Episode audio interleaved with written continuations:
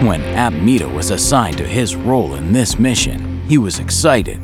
It was a chance to prove himself and his strategy. Perhaps, despite his failings, he would get to work on bigger and more complex missions. But now, well, things aren't exactly going his way. Guns are drawn and the shouting has started, but Louis has some news that will shut the lot of them up. Welcome to Team B, a war robot story, Episode 4 What's in the Box?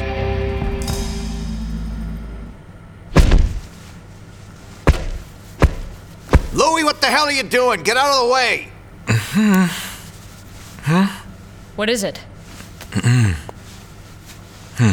Oh, shit. What? There are reports out about us. Like us, us, or. Well, that's an awful photo. The photo is not the problem. Look at the header. We robbed Icarus Technologies. I mean, we tried to. Uh, according to the article, we managed to escape with some undisclosed weapons technology. Ash? Okay, so part of the reason I took so long is that I was lugging that crate around with me. Seriously?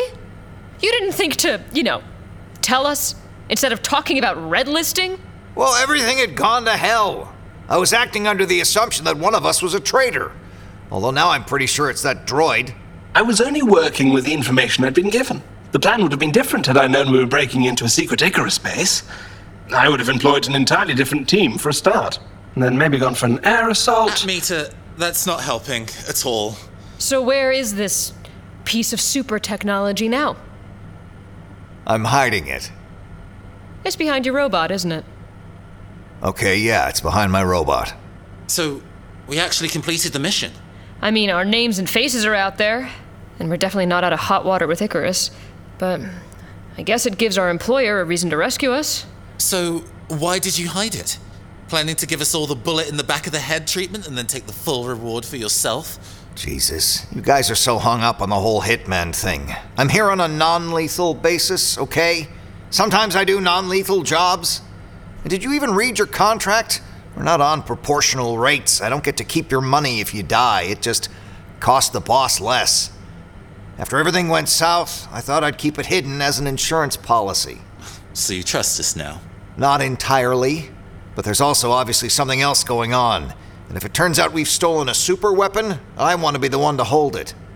I should also remind you at this point that your contract does stipulate that you would leave the crate unopened. Yeah, except that that was when we were raiding some tiny lab. I'm not interested in some piece of farm tech, but this is Icarus Technologies. Our names and our faces are everywhere, and I want to know what's worth that much. Where are you going? I'm going to open the crate. I'm, I'm coming with you. Oh, I think we're all coming with you. It's only down there with the bots. Yeah? Well, I'm not sure I can trust you that far right now.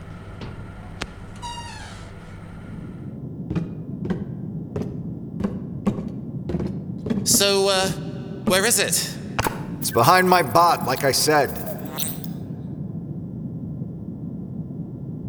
That's a bigger crate than I was expecting. That's why it took me so long to get here. I was lugging this thing around with me.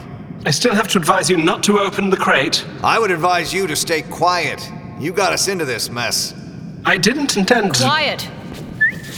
Louis, do you always carry a crowbar with you on missions? Haven't you ever gotten stuck in your cockpit? Fair enough. Thanks.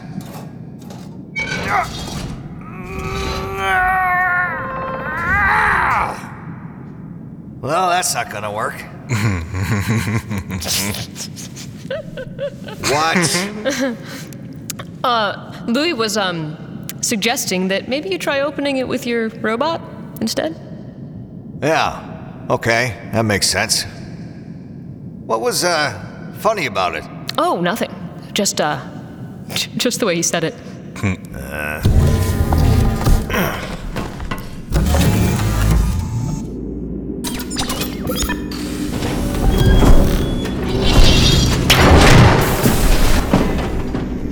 Oh.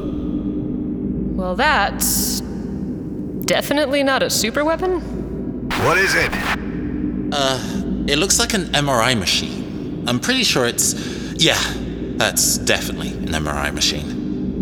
I mean, it is a top of the range MRI machine. Um I've used the model below this in the lab before for augmentations. So it's definitely not a super weapon? No. It's not like hiding a super weapon inside? Even if we broke it apart? Maybe there's something stored inside.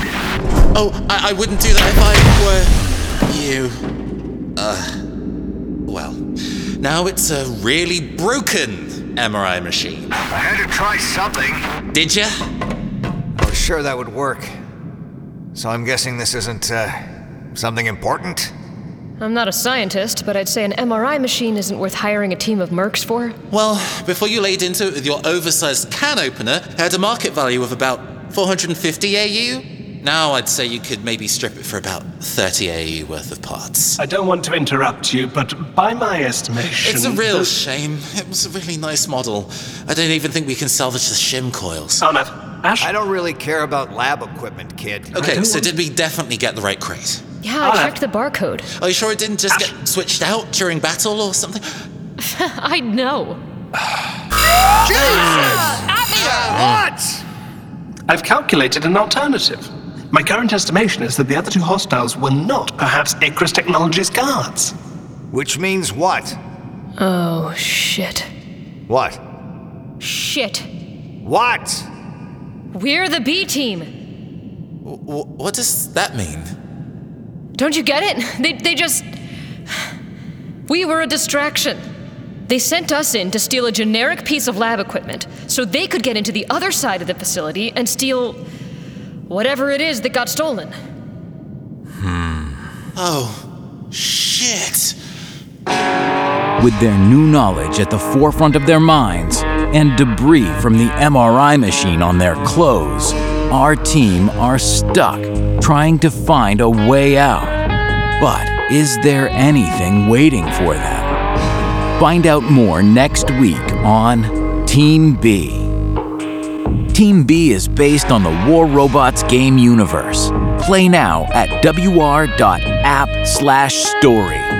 You heard Kristen DiMercurio as Linda, Brandon G. Green as Louie, Nathan Blades as Arnav, Felix Trench as Apmita, and Graham Roat as Ash. You also heard the voice of Christopher Byron as narrator. Caroline Minks was the sign language consultant. The series was written, recorded, and directed by Beth Crane and Headley Knights of Battlebird Productions. Sound design was by Ilya Viktorov, produced by Pixonic.